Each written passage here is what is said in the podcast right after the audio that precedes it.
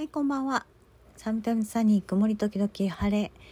えー、今日はフリーランスのことについて少しお話したいと思います。で、前回のほ、えー、収録でフリーランスでどうやって働くかは、えー、うつ病の方とかあと妊娠出産で育児中の、えー、女性の働き方を調べるといいですよっていうお話をしました。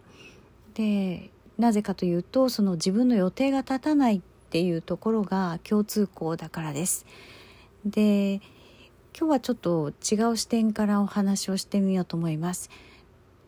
フリーランスでお金を稼ぐ まあお金を稼ぐってすごい直接的な言い方で私はあんまり好きじゃないんですけれどもえ何がしか収入を得ようと思ったら必ずその価値提供をしなくてはいけないわけですよね。でまあそれが労働力なのか成果物なのかは職種によっていろいろなんですけれどもうんと今の自分にできることをやるという配信の中で少しお話ししたことを、えー、かんなんか強く感じることがあるんですね。で何かというと例えばうんまあ私は作業療法士やってましたと。でこの作業療法士の経験を生かしたい。何か皆さんにお伝えをしたいっていう思いがあった時にじゃあそれどうやったらお金になるかっていうことを考えなくてはいけないんですね。で基本的には情報発信をする。皆さんよくやられてますよね。SNS で発信。まあ発信っていうとちょっと堅苦しいですけど、えー、私こういうこと感じてますとかこういうこと思ってますとか今の私こんなんですっていうまああれ全部発信なんですよね。で SNS もそうだしブログ書いてる人もいるし YouTube やってる人もいらっしゃいますよね。他にも多分インスタとか TikTok とかいろんな媒体使われていると思います。で、うんとだから作業療法士であるだけでは誰にも知られないので何らかその媒体を使って発信をしなくてはいけないんですね。まず私こういう私がいますよっていうことを知っていただくっていうのが第一段階でその先に、えー、作業療法士として何か、えー、例えば情報をまとめた、えー、そうだな ebook PDF ファイルとか、えー、動画セミナーみたいなのを、えー、作って、えー、買っていただくとかっていうふうにすると、えー、私ならではの収入の得方っていうことができるわけですね。でだからこれは段階があってまず認知していただくための発信ができること SNS が使えるブログを書ける、まあ、今だったらブログはなんか病気関連はアメブロが多いんですけどアメブロだとあんまり発展していかないし削除リスクがあります勝手に運営側の都合で削除ある日アカウントが削除されてしまうってことがあるのでまあハテナブログでやるとかワードプレスでやるとかになるんですけれども、えー、あとは YouTube でやるんだったら動画を撮影する編集するアップロードするっていう技術も必要ですよね。で SNS はそんなに難しくないですけれどもうんあとは何だろう音声配信とかもありますよね音声配信なかなかその集客っていうことには結びつきにくいんですけれどもまあ方法としてはあります。で大事なのは、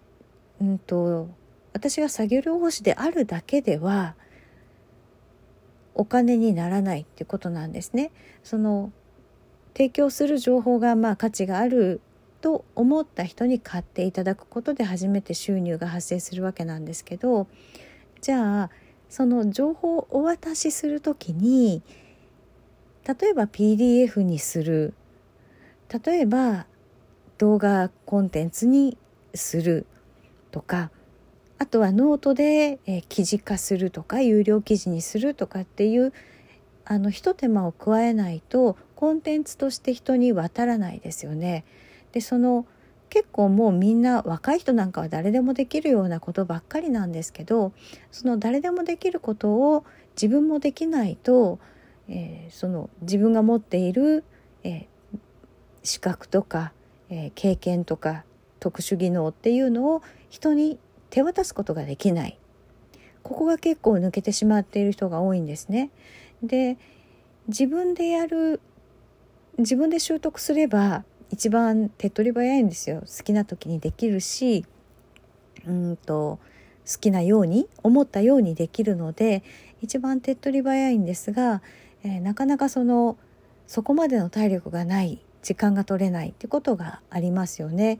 だとしたら、えー、クラウドワークスとかココナラとかそういうえっ、と代行してくれる。お金を出したら代行してくれるっていうサービスを使う、まあ、そこで働いている人たちも、えー、病気持ちの人だったりあるいは産前産後のお母さんたちだったりいろいろなんですね。いろんな事情を抱えた人たちが、えー、登録して仕事を引き受けてくれているわけなんですけれども。だから自分の特殊技能専門分野で勝負をしたい。だけど誰でもできることがなかなかできないそのブログの立ち上げとか、えー、維持管理とか投稿とか、えー、動画の収録編集アップロードとかっていうことがなかなか自分ではできないコンテンツ化できないっていう場合はお金を出して人に頼むで、えー、販売したお金とプラマイでプラスに転じればいいというふうに考えるのが一つです。で思いはあるんだけどなかなかその収益化までいかないっていう人は思いは強いんだけれどもあの基礎の部分ですよね。オンラインで仕事をする時の基礎の部分っていうのが抜けているので、えー、そこは自分で勉強するのかあるいはお金を出して人にやってもらうっていう解決策で、えー、やっていくと専門分野で、まあ、役に立つコンテンツが作れればあのかなり高単価の収入が得られます。何でもそうですよね誰でもできることって単価が安いんですけど、えー、なかなかその習得に時間がかかるものとか国家資格の必要なものっていうのは、えー、単価が高いっていうのはもう当たり前の話なので、えー、まあ、そういうもんだと思う思ってください。で、えー、逆にですねもうちょっと気楽に始めたいなっていう場合は今お話しした反対のパターンですねあのクラウドワークスクラウドソーシングサイトといいますがクラウドワークスとかランサーズとか大手はここ2つですねでそれからちょっと切り口は違うんですけれどもここなら要は自分のスキルを売りますあなたを代行することで、えー、お金をくださいというマッチングサイトなんですね。何か頼みたい人を待ち受けているマッチングサイトです。お仕事のマッチングサイトですね。だからそこで、えー、ライターとしてやるとかあるいはワードプレスを扱える人はワードプレスのコーチング代行やりますとかえー、動画の編集ができる人は動画の編集例えば、えー、っと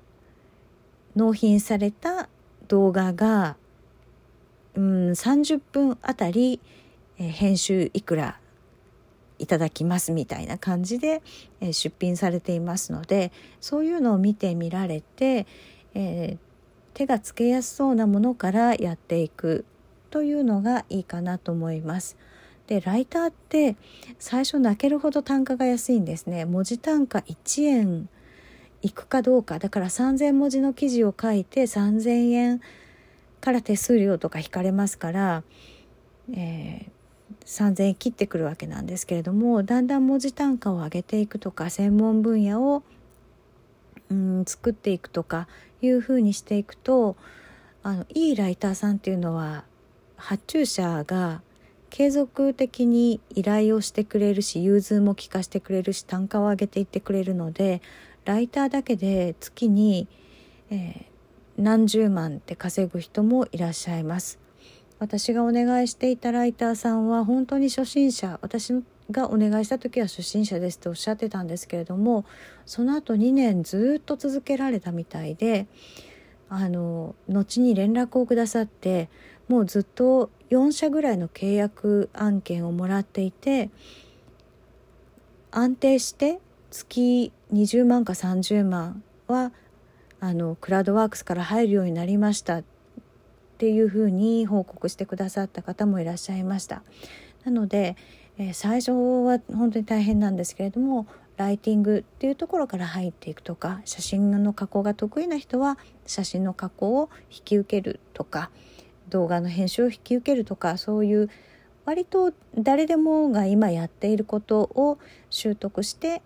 えー、お金を稼いでいくというのが、えー、まあ、取っかかりとしてはいいかなと思います。えー、また何かあればご質問ください。それでは。